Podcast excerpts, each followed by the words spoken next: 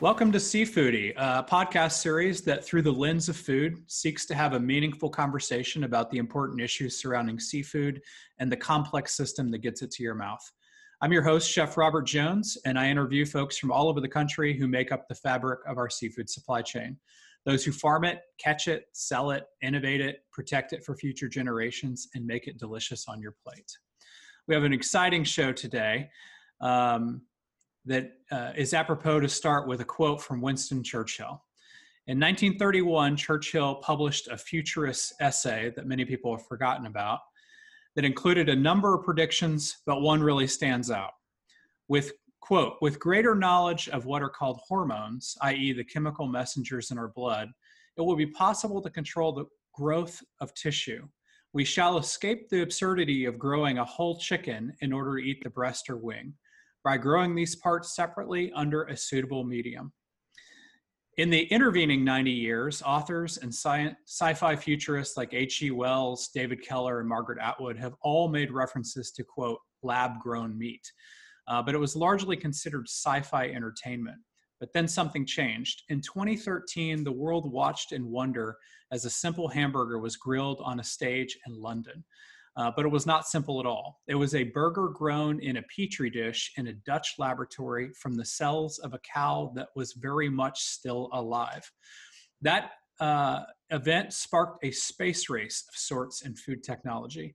And seven years later, my guest today is the CEO of the company that very well may be the first in the world to go to the commercial market with cell based meat. In this case, the cells of fish. Uh, please welcome to the show today Lou Cooperhouse of the San Diego based startup Blue Nalu. It's great to have you on the episode, Lou. Well, thank you, Robert. I'm really excited to be on your show today. Uh, so I want to spend a lot of time talking about the technology and the company, but I just I'm fascinated to hear about you first. So, did did a high school or college age Lou read Winston Churchill or Margaret Atwood and decide your destiny was to grow meat in a laboratory? Uh, not at all, Robert. Um, it, it, interestingly, my, my career, sim, however, has been all about food innovation and technology commercialization. And uh, went to school actually for uh, microbiology and food science uh, at Rutgers University in New Jersey. Uh, my career started at Campbell Soup and then Conagra and then Nestle, uh, but it was always working in the company, pioneering new technologies, new businesses, working in cross-functional teams from an early age. So in the 35 years since that time, I've uh, you know consistently been involved with uh, uh, commercializing technologies initially around perishable foods like modified atmosphere, cooked chill, sous vide, high pressure processing, um, and subsequently got involved with uh, uh, the first onset of products for uh, medical nutrition, disease management like celiac disease, diabetes, and really what I called oxymoron foods, creating foods that taste great, that people really miss um, that bring together the culinary background and the food science together. Uh, and along the way, since since the year 2000, I've done a lot of consulting. Uh, but over that 20 years, I also started and um, uh, was the uh, founding director of a program called the Rutgers Food Innovation Center, an incubator for startups.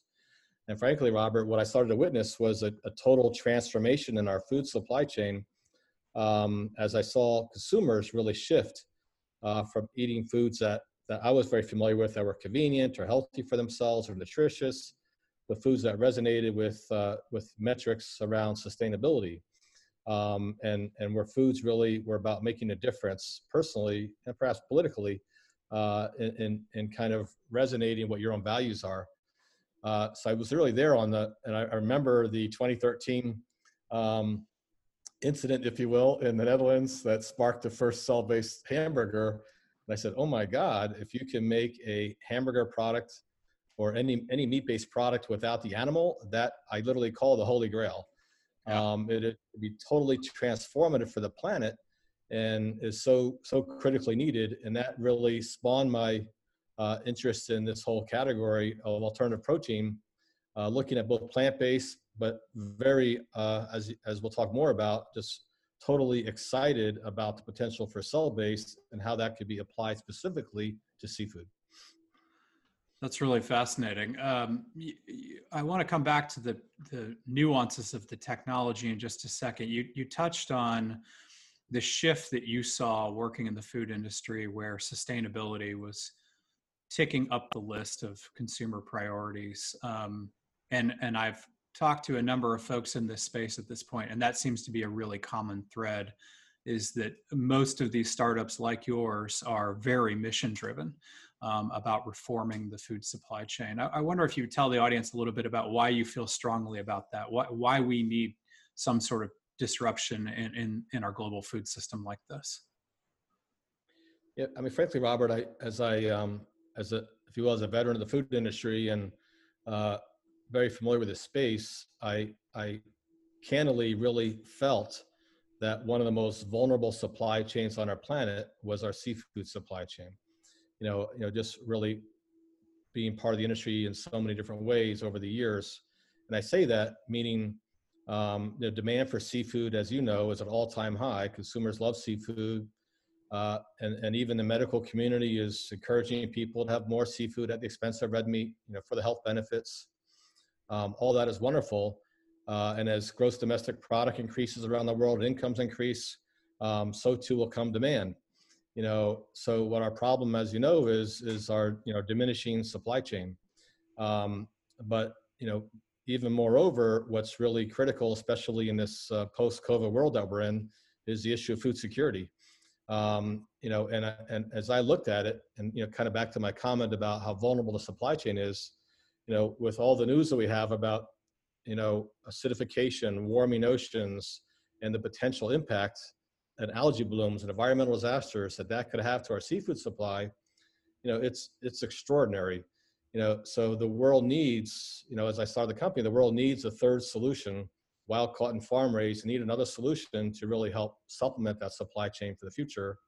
And furthermore, you know, unlike land animals, what really kind of captivated me about working on cell-based technology for the seafood category was you also have other issues around human health. Mercury, number one, you know, pregnant nursing women that have are basically given warnings to have zero, one, or two to three servings, four ounce servings per week of seafood. And they frankly, back to consumers, they don't really know what what tuna belongs to what category. It's confusing. You know, and, and our model is actually be able to make cell-based seafood that has no mercury at all, so as much as you want course, there's microplastics, you know, environmental pollutants that might be associated with your seafood, you know, and and uh, so it really kind of creates a demand-driven model versus today's somewhat supply restricted model of seafood. We could literally put factories manufacture seafood that's exactly the same as conventional products anywhere in the world, close to market demand, you know, not necessarily having to ship it 7,000, 9,000 miles from Southeast Asia to Eastern United States with a 30% you know, loss of bycatch and a maybe 60% yield. You know, our product will be 100% yield, no head, no tail, no bones, no skin. So it really is a, you know, quite a game changer for the supply chain that we, you know, we feel is really quite, uh, can in fact be quite, you know, uh, disruptive to the industry and really, frankly, offer a number of benefits to the food service and retail customers around the world. Well, you evoked Margaret Atwood there with the uh, no head, no tail, no skin, no bones. So I think we better jump in and, and talk about how this happens. So how, how does the technology work? Yeah, just, just similar to the first example back in 2013, the concept is to um, extract cells from an animal and then propagate them in very large volumes. Um, there are different techniques for how this gets accomplished.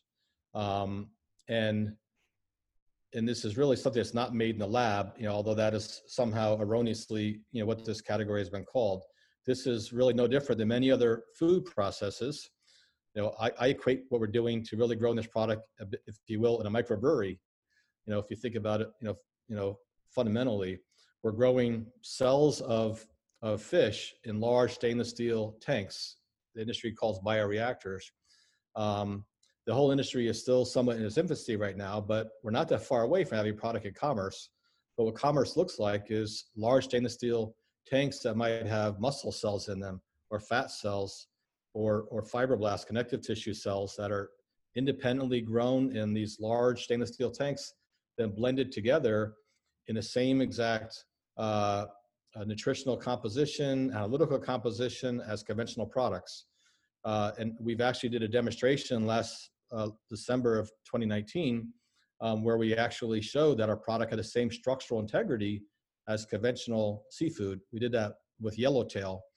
And our objective was, can a product heat the same? You know, can it brown, caramelize, freeze thaw, gets steamed, you know, uh, deep fried, any kind of uh, abrasive technology that might be used to cook product, or acidified, like you might find in kimchi or poke or ceviche. Um, a bit, also a bit of abrasive uh, condition for cells with fish in general, um, or prepared raw. And sure enough, our product, you know, functioned and tasted and, and, and performed the same in all those characteristics. So we're on our way to actually manufacturing that product, but it really begins, uh, Robert, with kind of the fundamentals of getting cells to propagate for long periods of time. Um, they double and double and double. Then you, we freeze them, and then you create what's what's called a cell line, a cell bank. So we're it's a it's a it's it's a bit of a uh, a Darwinian concept of survival of the fittest, really getting these cells to grow to a very long time. Um, and then they become frozen down. They become, if you will, an ingredient that then goes into this uh, future microbrewery uh, factory I mentioned. And that becomes feedstock for, for really um, producing what becomes uh, the actual fillets of, of, of seafood. So uh, there's an awful lot of technical processes in between that. But in principle, we're, we're literally, this process, as you, as you may recall, was initially called in vitro. We were making the cells outside of the body, just like we're doing that with living human beings now, um, you know, in a different way, clearly. Uh, but we're, in this case, we're making not living fish, but fish fillets, fish tissue outside of the body. So it, it's some, some similarities to other things that, you know, humankind has done. Um, but we're very excited that this is uh, not that far away from being a commerce. That's uh, that's great. I'm as part of my research on for this conversation with you. I just finished reading Billion Dollar Burger, um, mm. uh, Chase Purdy's book, and it that's when it occurred to me that I think a lot of the original ideas around this started with medical advancements for looking at growing tissue and organs for humans for healthcare purposes. Um, and Correct you know incredible that it hopped over to to figuring out a way to feed us as well. And, and to your point and i've seen these photos of the these drawings uh, of you know what projected full scale facilities would look like and they do look like microbreweries giant stainless steel tanks and in large warehouses. And to your point about the carbon footprint instead of all of that being harvested on the coast somewhere and flown from Tokyo every day, or you could actually build those facilities close to the population centers where there's the demand for the food. That's correct. And I, I think that's from an environmental footprint point of view, unfortunately, nobody's been able to measure this just yet. But, but as, as you know, the, um, it varies uh, across the globe, species by species. But you're right, the, the level of, uh, it, it is frankly, you know, the, the seafood industry is, if you will, still quite biblical, you know, in the context that we're sending out boats with, with labor. Um, we're not catching, we're fishing, you know, we're, we're, we're, you know, it's not the most efficient process. You know, if you think about it in that context, you know, with a fair amount of bycatch, which is quite unfortunate. Um, and, uh, you know, you never know what your yield will be. And then we're flying those long distances only to be, you know, filleted at the food service level with maybe maybe a weighted average of 60%. Could be 80, could be 40, um, obviously depending on the species. So all that gets replaced with this new 100% yield driven model close to market without all that transportation or the associated costs of labor uh, and fuel to actually capture the seafood. Of course, the animal suffering aspect is, a, is certainly a big issue for many consumers. Um, and uh, you know, so, so it really, you know, that really resonates, you know, with so many positive benefits. And we frankly um, have really seen a great deal, even as, as much interest as there has been in our company in the whole category, but in this uh, new, you know, new post-pandemic world, the issue of food security has really become, you know, even a much stronger opportunity that we can address. Um, that, that makes a lot of sense to me, and, and I totally get the transportation aspect of measuring the carbon footprint in terms of inputs in this formula. And I get the intangible for some consumers like animal welfare. I'm curious about some of the other inputs that you would use to measure sustainability, sustainability, like the amount of water and energy that would be used as compared to what it would cost to farm or catch these fish wild. Do, do we know about that yet? Unfortunately, we don't. You know, obviously, uh, for a few reasons. One is uh, on both sides of the equation, we don't know. I don't think we don't have a good handle on the control, if you will uh, the current system and what that footprint looks like for, say, mahi mahi or red snapper or bluefin tuna. Um, and as you can imagine, it varies considerably from one species to the next on the control basis. On, on our, on our uh, situation where we're manufacturing these seafood products in this demand-driven model, as I mentioned, uh, we're still too early to even know what our usage of energy and water will be but clearly, you know, yes, that will be higher on the one aspect, but the the offsets will be, you know, enormous compared to the current control situation. And again, will vary species by species. Um, at the end of the day, we're all about, you know, maintaining the biodiversity in our oceans. You know, we, we you know, as, as we heard Sylvia Earle and many others say, we need to keep fish in the oceans to preserve that ecosystem. So, so it's really about, you know, taking the stress off the oceans, you know, and, and how does one value that also? So, so, you know, there's so many different ways to look at this and it, it is quite challenging, but certainly welcome any of your listeners to who have some opportunities to work together on really doing this uh, LCA and other measurements of sustainability to reach out because we're quite intrigued by how to measure that ourselves. Yeah, it's it's it's interesting you evoke Sylvia Earle, obviously a, a, huge hero of mine and a lot of people who've worked on fisheries issues for years. And on the biodiversity aspect, as consumers of seafood, most people around the world are not diverse at all. I mean, we the vast majority of seafood that is consumed is you know salmon, shrimp, and tuna. Um, I, uh, from that point of view, I'm wondering what species you're looking at starting with and, and why you've made those choices. A great question. We, we've actually, um, our company was very strategic from the outset. We, um, when I say that, we weren't necessarily driven purely by the science. Uh, you mentioned earlier that this technology began on the mammalian side, you know, with humans and intestines, and you know, and uh, and and obviously there's been so much work, you know, that has been conducted with other mammalian species, uh, and frankly, the category began uh, on on mammalian-based products like beef uh, initially, but we really began looking at the opportunity. Um, if you apply this amazing technology against a category where it could have the greatest possible benefit, we clearly said seafood for all the reasons we discussed. Um, but then within the category species, to your point, uh, we actually put together very early on, early on a species selection strategy. You know, what there's literally so many different species that you know that we could prepare. And you're right. You know, uh, consumers, uh, certainly in the US, only know a few species for sure. And there's so many delicious species that can be, can, can be prepared.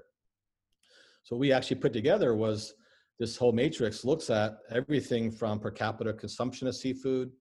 Um, it also looks at, you know, what, you know, therefore what kind of familiarity people have, but also issues like mercury. Um, what species have the highest amount of mercury where a product we prepare could really be, you know, if you will, a bit of an oxymoron you know, bluefin tuna without mercury, you know, is, is something that could be quite, you know, really quite resonate, uh, for example. Um, but we also looked at issues like overfishing, illegal fishing, watch lists. You know, we looked at products that were imported. Um, so we're very uh, uh, or, oriented as a company about not competing with aquaculture or, or local industry. So for example, as a company, we're not working on salmon and salmon in this country because you know or cod for example because we do those those species very well. You know the fda the numbers are all over the place but the fda has identified that 94% of the seafood consumed in america is imported. So we say let's focus on the 94% you know you know not only can we have all the benefits we describe but we also can build factories and create jobs you know and you know so to answer your question our first species that we're launching with is actually mahi mahi can't be farmed um, you know, not very well because it's a very aggressive fish, as you, I'm sure, quite familiar. And and um, Uh, and mahi mahi is something that you know Americans do know, but 80% is imported. I'm sorry, over 90% is imported. Uh, 80% of which comes from um, uh, Ecuador, Peru, and Taiwan, I believe. So, so, so, that being said, we can actually create a product that, fam- that is familiar to Americans. Obviously, it's uh, familiar to people that go to Hawaii. Um, in California, it's quite familiar as well, and certainly the Southeast, like in Florida. Um, so we're very excited to bring mahi mahi to market, but we've also developed um, red snapper, yellowtail, and bluefin tuna. So we actually have four species that are currently under development, and it's a it's a long process to get product to, to, uh, through the whole cycle. Uh, but we're, as you can tell, we're specifically focusing on the target uh, of the category of finfish. So we're not working on crustaceans or mollusks at this point, um, but fin so many opportunities, and we're literally developing two new species per year. So we're literally putting together a library of finfish at this point, so that we can really become much more of a supply chain solution, not a single species answer, and uh, that we feel will give us a significant competitive advantage to really bring together a wide array of products. And as we're working with restaurateurs, um, you know, that they're quite excited. We've already had dialogue about changing out their entire menu. Uh, so rather than just having cell-based uh, single species, let's actually do it in three or five different ways on, on a given menu. So anyway, that's that's been our approach and it's been really well received. So let's talk about mahi mahi for a second. So uh, just so people can visualize what you mean. So starting with mahi, what does the product look like? Is it are we, are we is this like a a fillet that grows? Is it is it a paste? Is it what what does the consistency look like of the final product? Great question because uh, I'm sure it's very confusing to many of your listeners. So uh, again, it begins with those cells, the muscle cells or the fat cells. Mahi mahi, as you know, is is uh, is a very lean fish. You know, relatively white in color, um, primarily muscle cells. Um, so so uh, what we're what we're doing literally is is growing these muscle cells in large volumes, for example, um, and the product does look a bit like paste, but then it it it forms the, these these tubules form, the fibers form uh, within the cell matrix in a very natural way. So we're actually not doing any genetic engineering. We're actually working with muscle cells to create muscle, you know, or fat cells to connect to create fat. And we're not differentiating cells to be something they weren't designed to be, which is a very unique thing that we're doing. And we're also not using genetic engineering in our process, also distinctive from some other companies in the space, uh, which which have indicated they are using genetic engineering. Nothing wrong with that, but we feel that given how you know potentially different this is for the early adopters, we want to make you know make the bar as low as possible. That uh, yeah, I would try that for sure, and that's really been a really positive response we have gotten. But yes, so the product actually, when it's formed on the production line in this microbrewery, if you will, it looks a bit like the microbrewery then connected to a traditional seafood processing facility. The product comes out after the process uh, into the fillet, or if it, it might be, for example, a cube.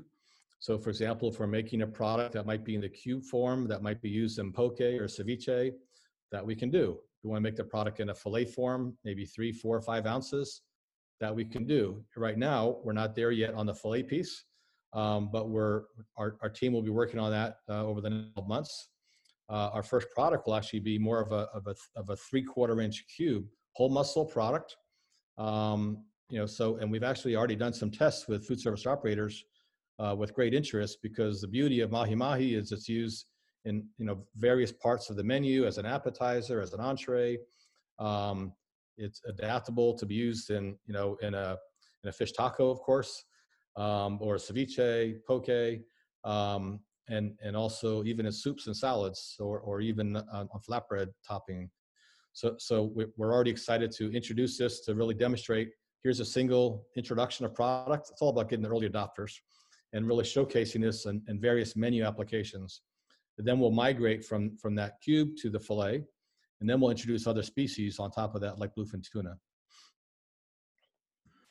So uh, at the at the top, you chose your words very carefully and said you are looking to make a product to supplement um, the existing seafood supply chain. Um, which is consists of aquaculture and farm raised seafood and wild capture. Um, that's notably different rhetoric than I've heard from some of the folks in the plant-based community.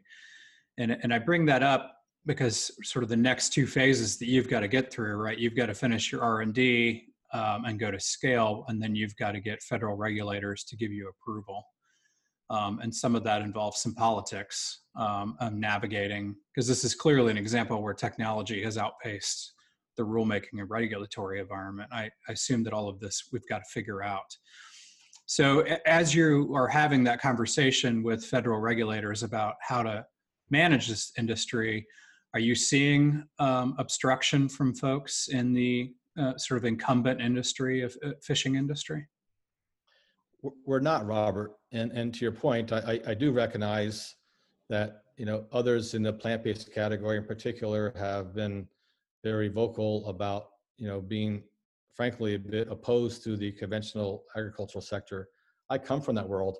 I formerly worked at ConAgra and and many you know you know uh, so I know this world and I I don't come from this really uh, from from that perspective uh, as a um, uh, as you know as more of an activist, if you will. I come for this to really create a, a solution to a global challenge.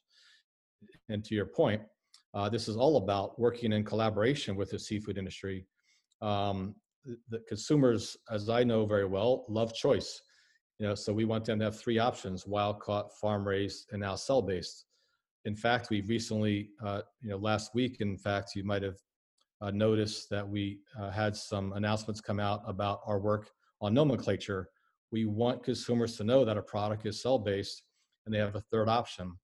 You know, we find this to be an advantage, you know, to those that are looking for a product that they might be concerned about when it comes to mercury or microplastics or whatever their issues might be. Um, and for those, uh, and we want there to be no confusion or misunderstanding that this product farm, this is not farm raised, it's not wild caught. It's just manufactured in this microbrewery, if you will. Um, we find what we're doing to be, you know, great advantage, but we also want consumers to have that very informed choice. And and in our recent financing round, we actually uh, secured uh, funding from five different strategic partners, including Nutreco, um, arguably the world's largest supplier of aquaculture feed, who's working together with us. Their whole industry is about supporting, uh, supporting aquaculture. They're very excited to similarly offer another solution to feed the planet in the years to come. That's what we're all about as well. And, and uh, we need a new solution. We can't be blind to that, but we also have to be very uh, realistic that the only way to get this product in commerce is through collaboration with partners. You know, we don't have, you know, we want to get this, you know, as quickly as possible to our consumers and we will not be creating our own sales force and distribution forces around the world. Instead, we'll be working with you know organizations that have those kind of relationships.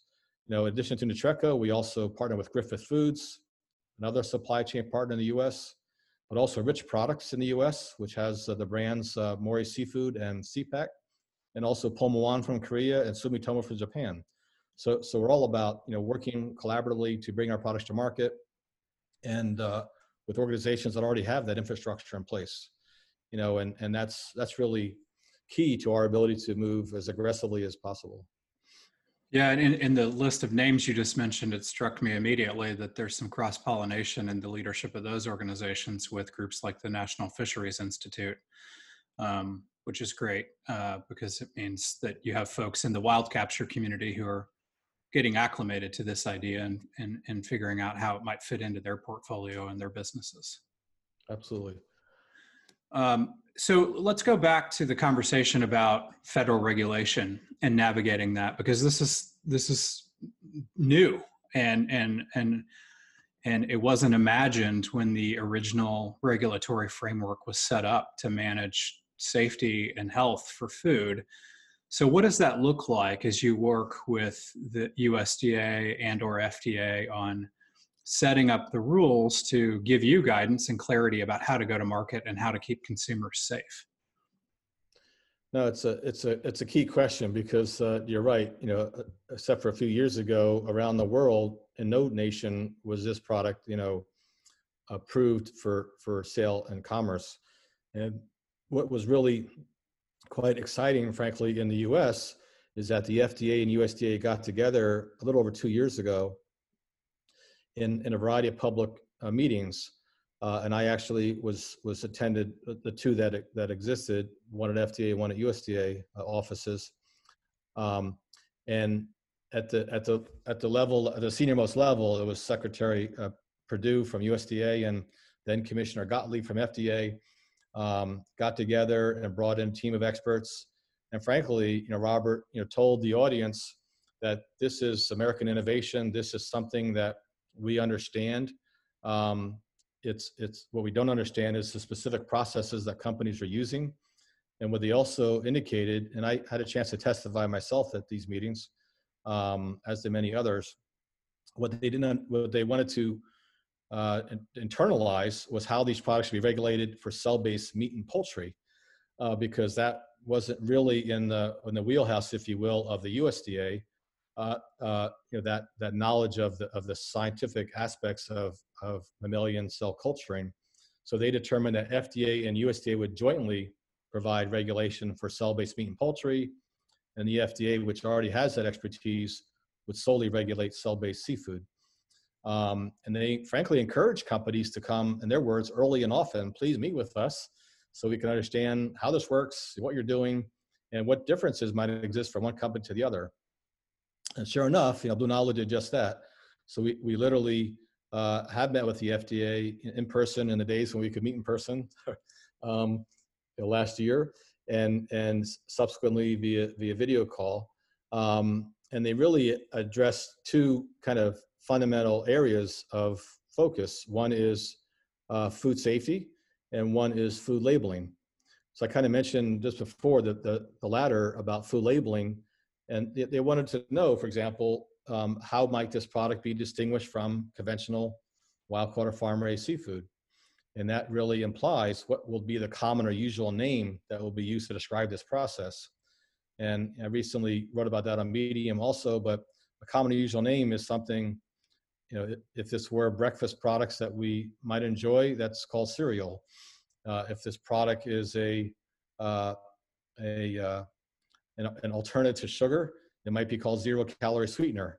Um, so so you know, that that those are just some some nuanced words that might be a bit meaningless to consumers, but it is a way to distinguish a product from the conventional product. Um, nonetheless, so we just commissioned a study on on that, and we brought on a independent uh, researcher who formerly chaired uh, an FDA task force, Bill Hallman from Rutgers, to really uh, do a peer-reviewed study on uh, nomenclature. Uh, I needed an enormous methodology, talking over 3,000 consumers, testing seven different names versus three controls, and identified that cell-based performed best. Neutral term, not derogatory, not that exciting, um, but one that you know consumers got. They understood it. They, you know so oh it's not wild caught not farm raised.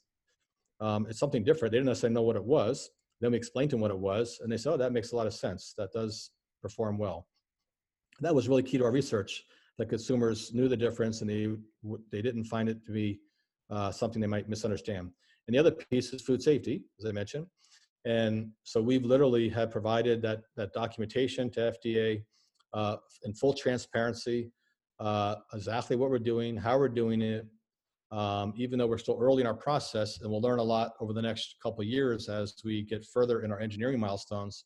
Um, but it's sharing our process, gaining feedback, and it's an iterative process. That's what FDA wants.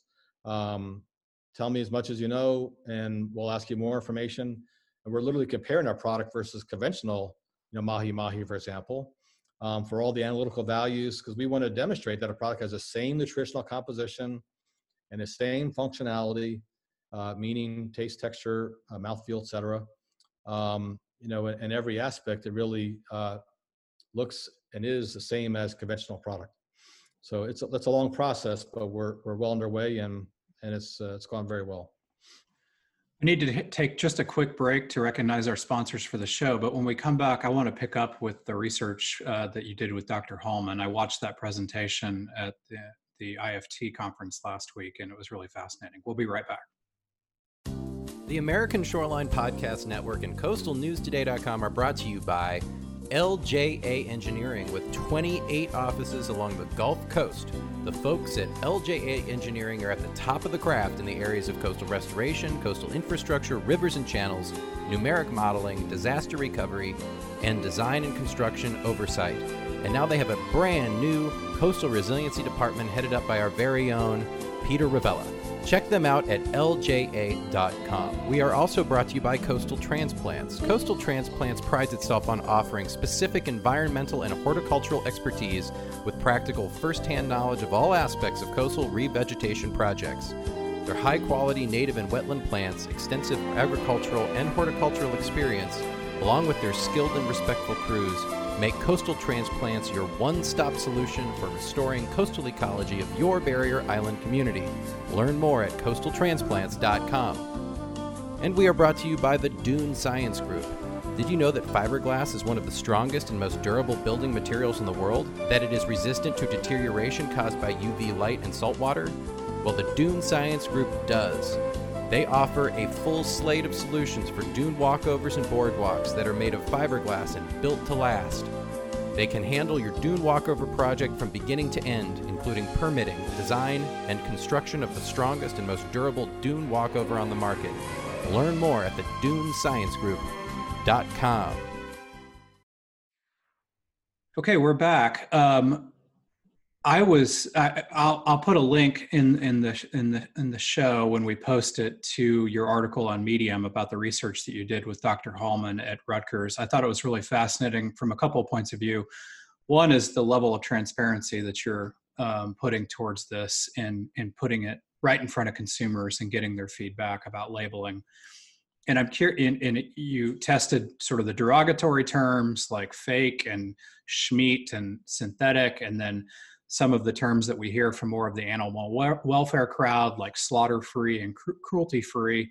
But it sounds like what really resonated and was clear with consumers was the term cell based.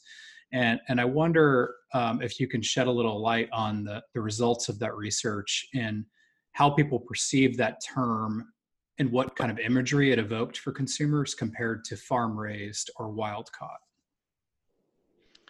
At first, I, I want to acknowledge that we didn't test names that were derogatory, like lab grown or slaughter free, uh, or clean or or fake or anything like that, um, because one of the principles that Dr. Hallman laid out was the term cannot be uh, derogatory towards one side or the other of the of the equation. It really needed to be demonstrable of the process, and that's really so. You know, part of the methodology that he put together was defining what are the just like we put together a species selection strategy for for BlueNalu, he put together kind of a nomenclature selection strategy uh, that he presented to the FDA as well. I see. So it can't. It, it, it, has to be this type of a term. And he actually looked at some over somewhere between 70 and 100 different names that are out there in, in various forms that the media has used. And he discounted a great number of them. And he really found no methodology that anybody had done uh, globally to date um, that would be appropriate for common usual name labeling. So in the context of that, Robert, what that means is you can't prime the consumer. You can't say, "Hey, Mr. or Mrs. Consumer or Miss Consumer, um, you, know, you know, let me tell you exactly what we're doing with this process. What do you think we should call it? You know, or, or using some analog of some other process. So that's priming. So what's really important is that a consumer see a package, no no time to look, they look at they just have to look at the label and understand do i get it or do i not get it? If i and and when i say i don't get it what i also mean is do i not think it's something else? So so so that was really the key to kind of get into the weeds here. So we actually came up with seven diff- different terms like cell based cell cultured cultivated um, grown directly from the cells of cultivated from the cells of names like that. Um, that were uh, and cultured and, and you know j- just compare those versus wild caught farm raised and no no label at all. So if you will three controls. And what we really found was that uh, uh, a number of the names uh, the names that performed the best frankly all had the word cell in them um, because that was definitely something different. And when you use the word cultivated or cultured it was frequently confused with as you would imagine, farm raised. Mm-hmm. Um, so the, the wrong answers went heavily towards uh, something that we didn't want to happen, which was farm raised. We wanted there to be, you know, a, a clear distinction of what our product is not, as well as what our product is. We're very excited about Robert was we also had in there some questions about willingness to buy, and wild caught did the best, but farm raised and cell based did statistically the same. Um, so really, really exciting news that here this is without being primed, even without any marketing backup. Uh, hey, hey, consumer, um, cell-based seafood. You know, would you what would be your willingness to purchase this the next six months? Farm raised and cell-based actually perform very similarly. Um, of course, wild caught did the best, but that was very exciting for us too. That without even any edu- edu- education yet, there's a great deal of interest in these products. So we are quite excited at um, not just uh, the nomenclature study, but also the fact that the consumer interest uh, did quite well uh, without any any aid. So you are navigating the regulatory environment. You're doing the research on what potential consumer uptake would be. Um, what's the timeline that we're looking at before we might see products in stores or restaurants somewhere? Yeah, great. Thanks for that question because we're we're very excited to be literally uh, 12 to 18 months away from having a product in commerce. So so we recently announced uh, uh, uh leasing a uh, almost a 40,000 square foot facility in San Diego. That'll be that'll house what we call we have our internal language for five phases of growth. So this is what we call phase three. Phase three is the first time our company's in commerce. Um, earlier phases are more uh, more pilot scale and benchtop. Um, so what phase three is is frankly this mini factory, and that's where we'll be uh, about this time next year in the second half of 2021. We will have uh, this 40,000 square foot operation up and running. We anticipate having the FDA pathway you know, clearly identified and all the documentation completed.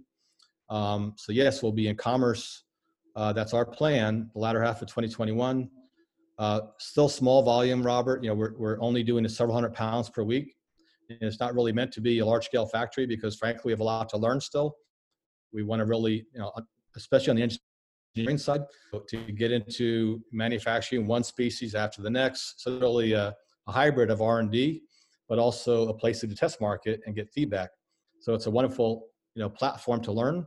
Uh, and then that, that, however, becomes the precedent for large scale manufacturing. So we're actually seeing our first factory breaking ground, you know, we think quite likely by 2024, possibly a year earlier. Um, so we're just a few years away from breaking ground on large scale production. And again, these factories could be located, you know, wherever populations are. Could be Southern California, could be the uh, northeastern United States, could be Seoul, Korea, uh, or Tokyo, Japan. So it really could be um, various places around the planet, and that'll that'll be in part, you know, based on how our partnerships work and kind of bring these products uh, directly to market. So 90 years to uh, the year since Winston Churchill uh, made his futuristic pronouncement about chickens. That's right. Uh, sounds like you guys are are, are going to be in stores or restaurants at least somewhere. Um, do you? I, I, know there's a lot of people working in this space right now on beef, uh, like Memphis Meat and Mosa and Aleph Farms in Israel, um, and and several folks in the seafood community uh, ranging from Singapore to, to San Diego. Uh, it looks like everybody's sort of in a similar space, but it feels like BlueNalu is a little bit out ahead of the pack. Do you think you might be the first to market for cell-based meat? I, am I'm, I'm pretty sure we'll be. Uh, you know, we never know. We we're we're excited by the whole category growing around the world. Um, we do feel we might be first to market with cell-based seafood. Uh, we might even be the first to market with cell-based anything in the United States because we're under FDA only, and the regulations might be a little more complex on the FDA USDA regulated products. I don't know though, um, but that's not really you know our point is just to uh, to really kind of market. We're the only one really working on this broad array of species at mm. the at the fillet category, where others are working more. And there's there's so many opportunities for success, uh, you know, across the whole, whole protein spectrum. Mm-hmm. Um, so there are those on the poultry side working on chicken nuggets or chicken fillets. In our case, we're working on the on the on the on the higher value fillet category, and also the medallions and the dices. But it's a whole muscle product. Others are working more on ground and form products. that might be used in in, in cakes and dumplings and things like that. So again, there's there's so many niches, some large, some smaller, but it's a huge industry, as you know. Um, so there will be a lot of successful companies in the future, and uh, so we're just excited to to really, you know, ideally have a strong presence in the fin fish fillet category, uh, at least during the initial initial decade. So I, I want to close out by asking you to put your futurist hat on. Uh, so July 20th, 2040. Uh, what is what does the world look like? What does the global food system look like? I, I really um, thanks for that question, Robert. I I, um, I, I really I, I, read the report by A.T. Kearney, which actually uh, which is on our website on our resources link, but it's a study that actually talks about 2040. Interestingly, and it and it projects that there might be 35 percent global market share of cell-based proteins within all all all protein consumed. You know, they're actually predicted that from the year 2025 to 2040, cell-based proteins will grow at 41% annual growth rate from frankly a base of zero, all the way to getting 35% global market share, where plant-based products will grow at 9% annual growth rate, representing 25% global market share. Uh, and conventional meat, frankly, becomes unconventional and goes down to 40%. So you have 35, 25, and 40. So what we're 2040, uh, the answer to your question, consumers have three choices. All of them will be somewhat equally distributed. Uh, and some products, frankly, you know, take for example a ribeye steak. You know, on the cell-based category, it might be very challenging to de- to develop. Um, so perhaps the conventional products will be the one that you know really you know still is the most highly sought after. But in the case of fillets, we think that um, we'll have a, a, significant proportion of that category, particularly as demand increases. You know, again, we need a third solution, um, and many species may become unavailable, um, or God forbid, you know, due to environmental issues between now and 2040. Um, you know, some species might become unavailable altogether. We might actually be able to dominate some species that otherwise may not, other, you know, exist. So the world sadly will change in the next 20 years and we're prepared to have that third option for consumers. Well, I am personally really looking forward to having my guilt-free uh, bluefin poke bowl. So good. if you could move that up to the top of the list, I'd greatly appreciate it. uh, of interest to us as well. Uh, Lou, I can't thank you enough for taking the time today to, t- to talk to us and tell the listeners about this incredible new technology and really how close we are to it being a reality. Um, and tell tell everybody how they can find out more information about BlueNalu. Again, thank you so much for having me on your podcast. Um, yeah, our, our, website is uh, www.bluenalu.com. It's B L U E N A L U.com. Nalu, by the way, is uh, the Hawaiian word for wave, kind of where the company got started. And Hawaii being the center of the Pacific, it's it really resonates with what we're trying to illustrate here. It's all about, you know, the world is all about seafood uh, Nalu is all about a new wave of thinking. So, so uh, you'll you'll find a great deal of information, you know, on our press section, news section, and resources section, and we're happy to connect with uh, any of your listeners. So, thank you. Great, great. Thank you again. All right, everybody, that wraps us up for this episode. We appreciate you listening, and uh, we'll catch you on the next one.